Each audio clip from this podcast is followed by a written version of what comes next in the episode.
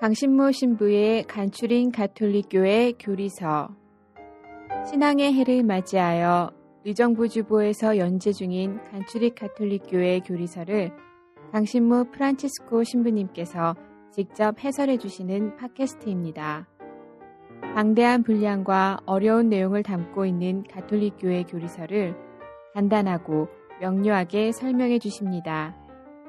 또한 지면에서 다루지 못한 내용을 추가하여 더욱 깊고 풍부하게 이해를 도와주십니다. 이 팟캐스트는 안드로이드 어플 팟빵과 애플 팟캐스트에서 들으실 수 있습니다.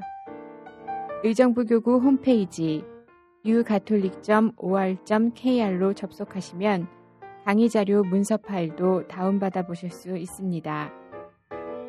강신모 신부의 간추린 가톨릭교회 교리서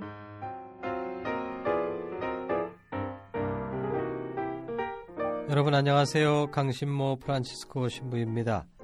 어, 우리는 오랜 기간 동안 카톨릭 교회 교리서를 공부하고 있는데요. 어, 너무 그 오랜 기간 하고 있기 때문에 어, 지금 어디쯤 하고 있는지 어, 헷갈리실 분도 있는 것 같아요. 어, 카톨릭 교회 교리서가 크게 봐서 네 편으로 구성됐다고 그랬죠.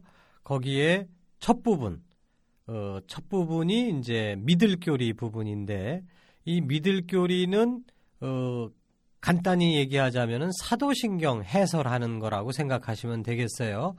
근데 이제 또 사도신경이 다시 또 세 부분으로 나눠집니다. 성부 하느님에 대한 믿음, 성자 하느님에 대한 믿음, 그리고 성령과 교회에 관한 믿음 이렇게 세 부분으로 나눠지는데 지금 우리는 성령과 교회에 관한 믿음을 공부하는 중에 있습니다. 그래서 앞서서 여러 주에 걸쳐서 어, 교회에 대해서 어, 교회의 원론적인 내용들 그리고 성인들의 통공 그리고 성인들 중에 탁월한 성인이신 성모 마리아에 대해서 지난 시간까지 이렇게 살펴봤던 것이고요. 이제 서, 사도신경의 이제 마지막 부분들 어, 성령을 믿으며 거룩하고 보편된 교회와 모든 성인의 통공을 믿으며 여기까지 이제 설명이 된 거죠. 이제 남은 부분 죄의 사함과 육신의 부활과 영원한 삶 이렇게 세 가지 주제가 이제 에, 남았습니다. 이제 그것만 하면 사도신경 해설이 다 끝나는 것이고 이제 카톨릭 교회 교리서의 제 1편이 이제 마무리가 되는 것입니다. 예, 고지가 얼마 안 남았어요. 그래서 오늘은 그 죄의 용서에 관해서 어, 말씀을 드리도록 하겠습니다. 어, 이 죄의 용서라고 하는 이 내용은 우리가 교회를 믿는다라고 하는 이 믿음하고 뗄래야 뗄 수 없는 관계를 맺고 있습니다. 그러니까 이제 교회에 대한 믿음에 이어서 이제 연속적으로 죄의 용서를 믿는다라고 하는 것이 이제 나오는 것이죠. 이 교회란 무엇이냐?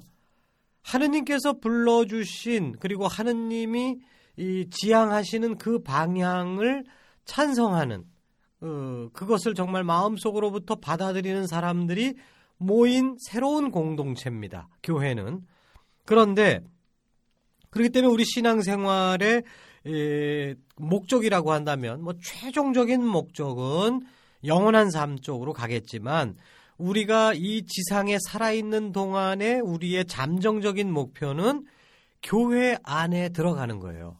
교회 안에서 사는 겁니다.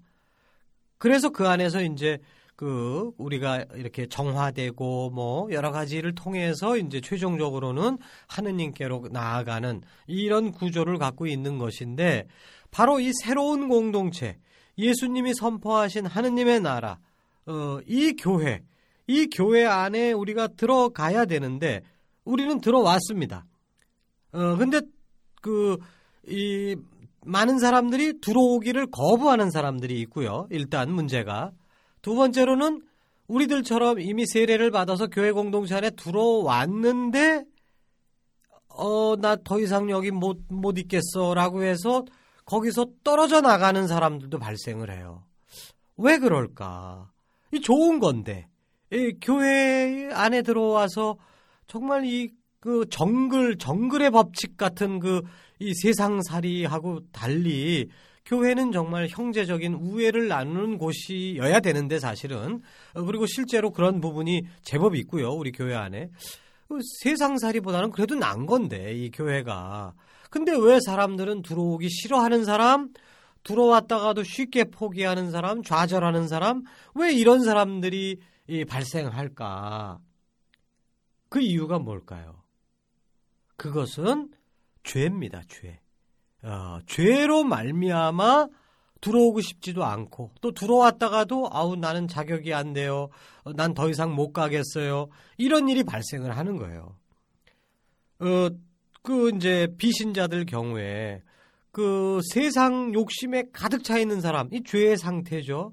이 죄를 끊어버리지 못하기 때문에 에, 교회 안으로 못 들어옵니다.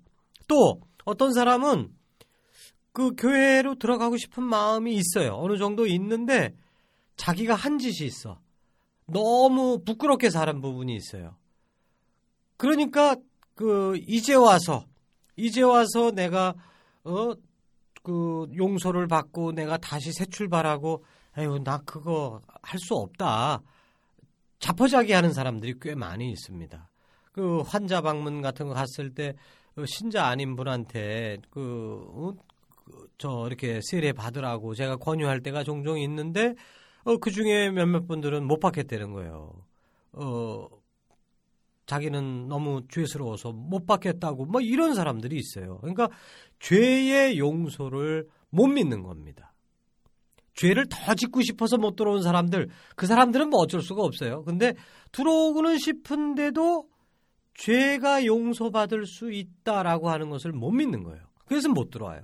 또 들어왔는데도 우리가 처음부터 끝까지 우리가 성인처럼 삽니까? 어, 개 중에는 정말 큰 잘못을 저지르는 경우가 있어요. 어, 일상생활 안에서 그 정말 그 큰 재산상의 그 손실을 누구한테 입힌다든가 어, 음주운전을 했는데 어린이를 쳐서 죽일 수도 있는 거고 또 간음을 해갖고 그 문제가 크게 터지는 경우도 있고 어, 이건 아주 큰 문제예요. 그랬을 때, 그, 다시 시작해야 된다. 라고 하는 것이죠.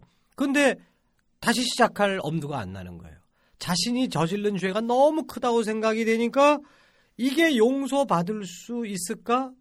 용서받을 수 없다라고 생각을 합니다. 그러니까 아우 난 성당 못 나가겠어요. 신자들 모임에 내가 못 나가겠습니다. 그러니까 애써서 하느님께서 불러주셨는데 죄가 우리를 끊어놓으려고 하는 거예요. 자꾸만. 근데 아무리 죄가 커도 하느님께서 용서하시는 힘이 더 크기 때문에 우리는 그거를 점핑을 해서 다시 교회 안으로 들어올 수가 있는데 근데 그것을 받아들이는 게 쉽지가 않다는 것이죠. 그래서 이것은 정말 믿음의 문제예요. 죄를 용서받을 수 있다라고 하는 거 오늘 이야기가 바로 그겁니다. 그러니까 교회 안에 이 삶을 살으려면 죄의 용서를 믿지 않으면 못 삽니다. 한 10년은 똑바로 잘 살 수 있죠. 그런 경우에 교회 생활하는 거 전혀 문제 안 돼요. 그러나 큰 문제가 딱 터졌을 때, 그럴 때를 우리가 극복해야 되는 건데, 그때는 죄의 용서를 믿는 이 힘이 없으면 안 되는 것이고 결국은 교회로부터 떨어져 나가는 것이고 교회로부터 떨어져 나간다는 얘기는 성부 성자 성령과의 관계가 끊어진다는 얘기죠. 그러니까 굉장히 큰 문제예요. 핵심적인 문제입니다. 그래서 그이이 죄의 용서라고 하는 거 이거는 이건 하느님의 선물이다라고 하는 것을 우리가 먼저 생각을 해야 돼요. 그래서 예수님께서는 하느님과 이웃과 자신과 화해하고 일치하는 구원의 공동체, 그러니까 하느님 나라 교회를 세우셨는데 이 새로운 공동체에 들어가는 조건은 한 가지뿐입니다. 죄의 용서를 믿는 것. 그리고 그것을 믿게 하기 위해서 예수님께서는 우리들의 교회에 죄의 용서라고 하는 선물을 선사하시는 거예요. 마르코복음 2장 16절에서 17절을 한번 읽어보겠어요. 바리사이파 율법학자들은 예수님께서 죄인과 세리들과 함께 음식을 잡수시는 것을 보고 그분의 제자들에게 말하였다. 저 사람은 어째서 세리와 죄인들과 함께 음식을 먹는 것이요? 예수님께서 이 말을 들으시고 그들에게 말씀하셨다. 건강한 이들에게는 의사가 필요하지 않으나 병든 이들에게는 필요하다. 나는 의인이 아니라 죄인을 부르러 왔다. 이게 열심한 유다인들이 생각하는 공동체와 예수님이 생각하시는 공동체의 근본적인 차이입니다. 죄의 용서를 믿는 사람들의 공동체란 얘기죠. 근데 아까도 말씀드렸지만 죄의 용서를 믿는다는 것은 이게 쉬운 일이 아니에요. 그 어떤 군인이 실수로 어리, 어린 소년을 죽였어요. 그 베트남전 같은 데 갔을 때 언제 적이 튀어나올지 몰라서 극도로 긴장을 하고 있는데 풀숲에서 부스럭 소리가 나서 상대를 제대로 확인도 하지 않고 총을 쐈습니다. 저래도 그럴 것 같아요. 그런데 보니까 소년이었어요. 마을 소년, 그냥 평범한. 그, 그리고 죽었죠. 그 사고 후에 군인은 극심한 죄책감에 시달려 술만 마시게 되었습니다. 가족과 친구들이 위로하고 격려해 줬지만 죄책감을 벗어버리지 못한 채 결국 자살하고 말았어요. 극단적인 예일 수도 있지만 이처럼 우리가 저지른 죄는 끈질기게 우리를 괴롭힙니다. 죄의 용서를 믿는 것은 그렇기 때문에 쉬운 일이 아니고 경우에 따라서는 불가능하게도 보입니다. 그런데 이제 교회를 통해서 죄의 용서가 주어졌다는 것이에요. 예수님께서 우리에게 주신 선물 중에 가장 큰 것은 죄의 용서입니다. 근데 에, 이게 이제 어, 2000년 후에 생활을 하고 있는 우리들로서는 잘 받아들여지가 않는 거예요. 자케오라든가 무슨 어, 이런 세리 마테오 뭐 이런 사람들은 예수님을 직접 만나갖고 어? 얘야 너의 죄는 용서받았다. 예수님이 이렇게 머리를 쓰다듬어 주시고 손을 붙잡아 주시고 하면서 말씀을 듣고 끌어안아 주시면은 그거를 체험할 수 있겠죠. 근데 우리는 예수님하고 2000년 간격, 그 다음 시간적으로 뿐만 아니라 공간적으로 간격이 떨어져 있으니까 예수님의 직접적인 응성도 못 듣고 만지지도 못해요. 그러기 때문에 예수님께서는 세례성사와 고해성사라고 하는 눈에 보이는 표징을 통해서 교회에게 용서를 베푸는 그 권한을 주셨고 그걸 통해서 이제 계속해서 죄의 용서가 우리들에게 베풀어 주시는 겁니다. 그래서 그 부활하신 예수님께서는 사도들에게 이렇게 말씀하셨죠. 요한복음 20장 22절에서 23절. 성령을 받아라. 너희가 누구의 죄든지 용서해 주면 그가 용서를 받을 것이고 그대로 두면 그대로 남아 있을 것이다. 그러니까 교회에 교회에다가 죄를 용서하는 권한을 맡기셨다는 거예요. 그리고 이제 우리 신자들은 그 교회의 그 용서를 우리가 받음으로써 우리는 죄의 용서라고 하는 체험을 하고 믿음을 갖고 우리가 설사 죄로 인해서 교회로부터 끊어질 위험이 있을지라도 다시 한번 극복하고 돌아오고 돌아오고 하는 것이죠. 이처럼 죄의 용서는 하느님의 선물이지 우리 마음의 심리 상태가 아닙니다. 사실 그 큰 잘못을 했는데 고해성사를 보고서 신부님이 그 예 다 용서 받았습니다. 보석으로 뭘 하십시오. 이렇게 얘기를 했을 때 내가 정말 용서가 됐나? 용서를 받았나? 느껴져요? 안 느껴지는 거예요. 어, 심리적으로 안 느껴집니다. 그러나 심리적으로 내가 느끼건 안 느끼건 간에 하느님이 나를 용서하시기로 결심하셨다. 아니 이미 용서하셨다라고 하는 것을 교회의 그 책임자들의 입을 통해서 선포되는 것입니다. 그거를 우리는 믿는 거예요. 심리적으로 느끼는 게 아니라 이 이성과 그 순명으로서 믿는 겁니다. 죄의 용서를 믿는 거예요. 물론 아주 큰 죄를 졌을 때 어? 정말 이처럼 소년을 죽였다 어? 라고 하는 이런 일이 발생을 했을 때 그 고해 성사를 통해서 혹은 세례 성사를 통해서 다 용서받았습니다 라고 하는 거 그 말 한마디로 만사가 다 해결됐느냐? 이제 그건 아니죠. 벌은 남아요 벌. 이것은 이제 고해성사 부분에서 이제 더 자세하게 얘기를 하겠지만 이 벌은 남지만 죄에 대한 용서는 고해성사와 세례성사를 통해서 분명하게 예, 선포되는 겁니다. 그리고 이제 우리는 교회는 절대로 고해성사를 봐서 그 죄의 용서를 받은 선언 받은 사람을 너 죄인이니까 교회에 나오지 마라고 얘기 안 해요. 만약에 누가 그런 얘기를 하는 사람이 있다면 그 사람은 이단자입니다. 그 어떤 신부님이건 어떤 주교님이건 고해성사로 용서를 받았다라고 하는 사람을 성당 나오지 말라고 하는 사람은 그건 안 되는 거예요. 그것은 교회 공동체로의 복귀 이거는 이루어진 겁니다. 다만 교회 공동체 안에 들어와서 전에 지은 죄 값을 그 벌을 보석을 계속 해나가는 일 그거는 남아요. 그러나 교회하고의 연대감 이거는 다시 회복된다는 얘기죠. 요 요거를 이제 좀 구별을 나중에 고해성사 때 요건 더 자세히 설명을 하겠습니다. 자, 이렇게 우리는 죄의 용서를 받았어요. 이제 여기서 끝나서는 안 되는 것이고 우리가 용서를 받았기 때문에 이제 이것을 요번에는 우리가 남을 용서해 주는 쪽으로 이제 실천해 나가야 된다는 것이죠.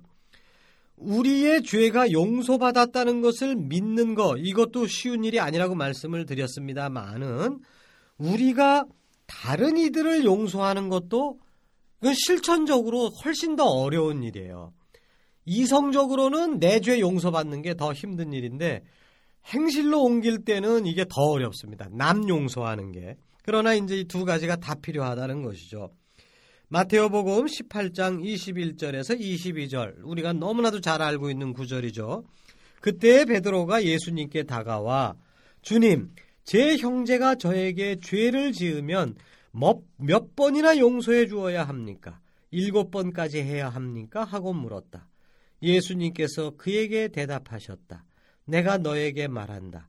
일곱 번이 아니라 일은 일곱 번까지라도 용서해야 한다. 교회란 무엇인가?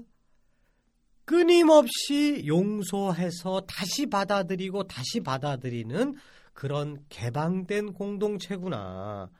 그러므로 내가 잘못을 저지 큰 잘못을 저지른 형제 자매들을 내가 속한 교회 공동체로 받아들이려는 노력을 만약에 내가 안 한다면 나는 교회에 속한 사람이라고 자신있게 얘기할 수가 없다는 것입니다. 이 일곱 번이 아니라 일흔 일곱 번까지 받아들이는 것을 내 몸으로 보여줄 때, 아, 나는 교회의 일원입니다. 라고 하는 것이 이 세상, 이 각박한 세상에 선포되는 거예요. 내가 증거자가 되는 것입니다. 한 번 용서하기도 힘든 우리에게는 이러한 예수님의 말씀이 참으로 부담스러운 말씀입니다. 그런데 이 말씀을 하실 때 예수님의 마음을 잘 알아들어야 합니다. 예수님은 우리에게 77번 용서를 명하시는 것이 아니라 우리에게 있어서 용서는 불가능한 일임을 강조하시는 겁니다. 우리가 용서받음이 아까 전 앞부분에서 우리가 아, 큰 잘못을 졌는데 용서를 받는다 라고 하는 게 믿기 어려운 일이기 때문에 이거는 예수님이 직접 끌어안아 주심으로써 우리에게 주시는 선물이라고 말씀을 드렸듯이 이번에 내가 큰 잘못을 저지른 이웃을 용서하는 일도 내 힘으로 하려고 하면 못해요. 이것도 역시 하느님의 은총, 하느님의 선물로 용서를 해야 된다는 얘기입니다. 내게 피해를 입힌 이웃의 잘못을 도저히 용서할 수 없어요. 나는, 나는 못해, 진짜로. 그런데 내 이웃의 죄는 내 죄가 그러하듯이 세례 성사와 고해 성사로 용서받았음이 틀림없습니다. 그러므로 우리가 이웃의 죄를 용서하는 것이 아니라 내가 용서해 주는 게 아니라 하느님께서 이미 그 사람을 용서해 주셨어요. 그러기 때문에 아, 저 사람을 하느님이 용서해 주셨구나. 그 사실을 내가 추인하고 받아들여야 된다는 얘기죠. 내 동생을 내가 용서 못 하겠는데 아버지가 동생을 용서했어요. 아버지를 봐서라도 나는 동생을 받아들여야 되는 것이죠. 나는 정말 받아들이기 싫은데. 그러니까 용서해 준다는 것도 선물이구나. 내 힘으로 하는 게 아니구나. 우리는 종종 저는 믿음이 부족해서 점점점 라는 말을 합니다. 이때 말하는 믿음이란 도대체 뭘까요? 하느님의 존재, 예수님의 부활을 선뜻 믿지 못해서 이런 말들을 합니다.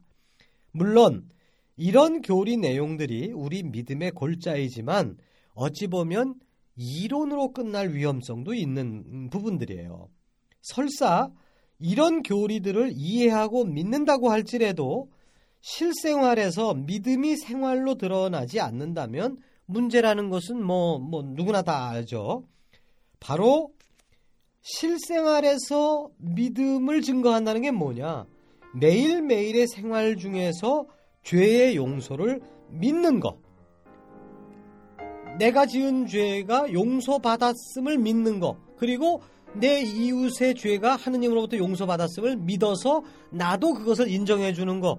이거를 우리가 행실로 드러날 때 우리의 믿음은 실제적인 것이 될 수 있고 우리는 교회 공동체 안에 계속 속해 있는 것이고 그리고 점차적으로 우리의 믿음이 완성되어 나갈 것입니다.